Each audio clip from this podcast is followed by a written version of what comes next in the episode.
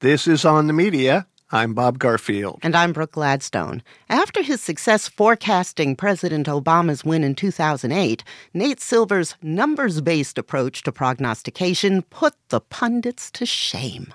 Just kidding, they have no shame. But even the amazing Nate was confounded by Donald Trump. Nate Silver is the founder and editor of the data news site 538.com.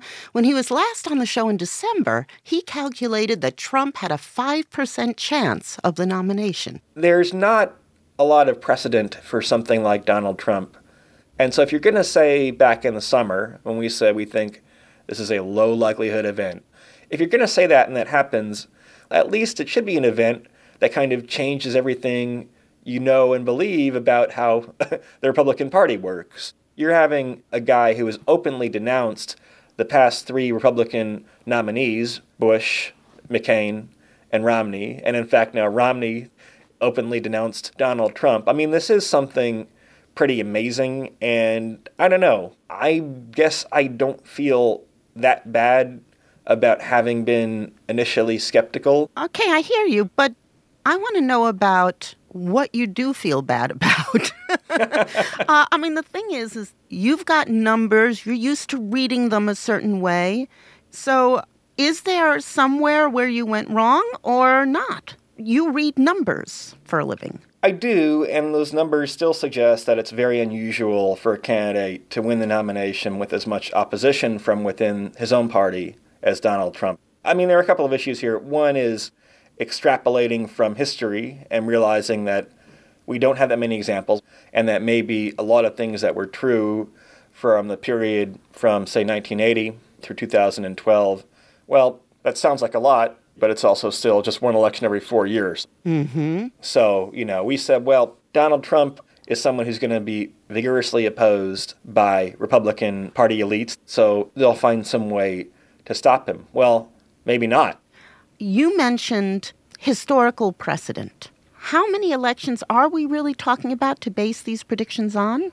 Well, since 1972, which is when you had the McGovern reforms and you started to have people actually vote in primaries, before it sort of literally was smoke filled rooms. It's depending on how you count, somewhere on the order of 10, 12, 15 to say something hasn't happened in 12 tries is much different than when we also make sports predictions and we can say, well, this hasn't happened in a thousand games. Then you're more existentially certain that something is really unlikely than you can be in the nomination process, or for that matter, the general election too, where there have been, I think, 16 or 17 now elections since World War II in the polling era. That's not a huge sample size either.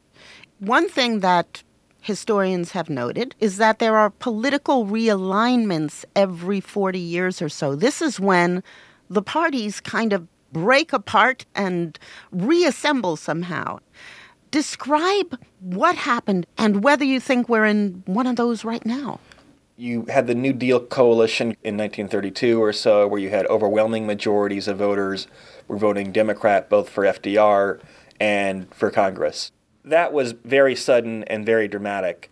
The more recent transition was a little slower. It certainly started at about 1968 with Nixon's Southern strategy.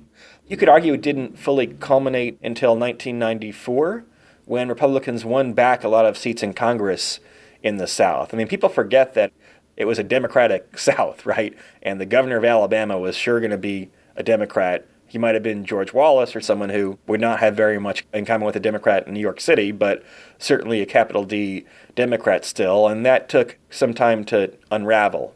I'm not sure whether the GOP is going through a transition suddenly or if it'll take a couple cycles, but I am just saying that as someone who was skeptical, a lot of people were, but we were certainly skeptical about Donald Trump's ability to do what he's doing because the consequences would be so large for the GOP now that it's happening or on the verge of happening, we still think the consequences are really enormous. And it's a little bit like looking up and seeing that the sky is no longer blue but orange.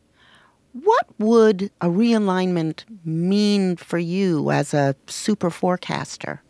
We have to be more careful about assumptions that we make. For example, the assumption that the states tend to stay about the same from one election to the next. So during a realignment, states could turn from red to blue and vice versa? Potentially. I mean, this is kind of maybe why early prognostications of Trump's doom were wrong in a sense, is that in some ways the stability you've had in the electoral system for the past few decades is unusual. American elections are very tumultuous things. It's not as calm as the kind of post World War II through, say, 2000 period where um, partisanship was relatively low. The predictive role of endorsements? Is there one? Historically, endorsements have been good predictors of where the votes will eventually move. They've been leading indicators. This is not newspaper endorsements we're yeah. talking about. This is endorsements by party bigwigs, so senators, governors, representatives. Donald Trump, until recently, had no endorsements from any Republican member of Congress, any Republican governor. That's changed with Chris Christie and a few others recently. You know, the one slight counterargument to that is that before recently, no one had very many endorsements from party elders. There has been now a big jump for Marco Rubio, but that came pretty late in the process. Let's talk about another predictor Google searches. That is a way to test whether the media are actually following the interest of the public or getting ahead of it or lagging behind. What have you learned? Google searches can kind of serve as an early exit poll. So when John Kasich beat his pre election polls in New Hampshire, there had been, at the kind of literal last minute, a big spike in Google searches for John Kasich. People were saying, you know what, I haven't made my mind up. I'm going to look up more information. This Kasich guy, who I haven't heard all that much about. We saw that also in Iowa, where both Rubio and Cruz did better than their polls. There was a late spike in Google searches for them. And that seems to give you an insight into how voters are actually looking up information that literally what is what it is. Basically, as we're trying to stare down prognostication this week, we find that there is no surefire way to make a prediction. Even a 5% likelihood of something is still a likelihood, and people have to understand that. You know, last week you joked on Twitter that, quote, with the exception of the 2016 election, will be a common phrase in PhD dissertations in 2044. We're pretty good at placing events into context after we have some window of perspective. Somehow or another, by 2044, the 2016 election will fit into the narrative that we tell about how elections work. Maybe it's the story that when a party doesn't take steps to stop a black swan, crazy things can happen, so never say never. Which is a good lesson, by the way, or we might say that this was the beginning of the end of the Reagan slash Bush era Republican Party. There had been some signs of this before with the Tea Party, but this was the year when it became clear that we were in the midst of a realignment. I do want people to understand how how amazing it is as someone who covers elections. There are a lot of false alarms. There are a lot of elections where prognosticators cry wolf and say something new and different has happened when it wasn't. But this one, we almost feel like instead of wanting to calm everyone down and saying, no, you probably won't have a contested convention. No, you probably won't have a third party candidate running. We have a different role this year. We want to be able to point out, like, this kind of breaks so many rules that we have to now consider what rules that we previously held to be true might also be wrong. Nate, thank you so much. Uh, thank you. weren't sure about that, were you? No, I totally am sure. Nate Silver is the founder and editor of the data news site 538.com. He's also author of The Signal and the Noise Why So Many Predictions Fail, but Some Don't.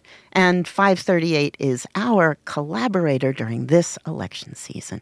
At Radiolab, we love nothing more than nerding out about science, neuroscience, chemistry. But but we do also like to get into other kinds of stories. Stories about policing or politics, country music, hockey, sex of bugs.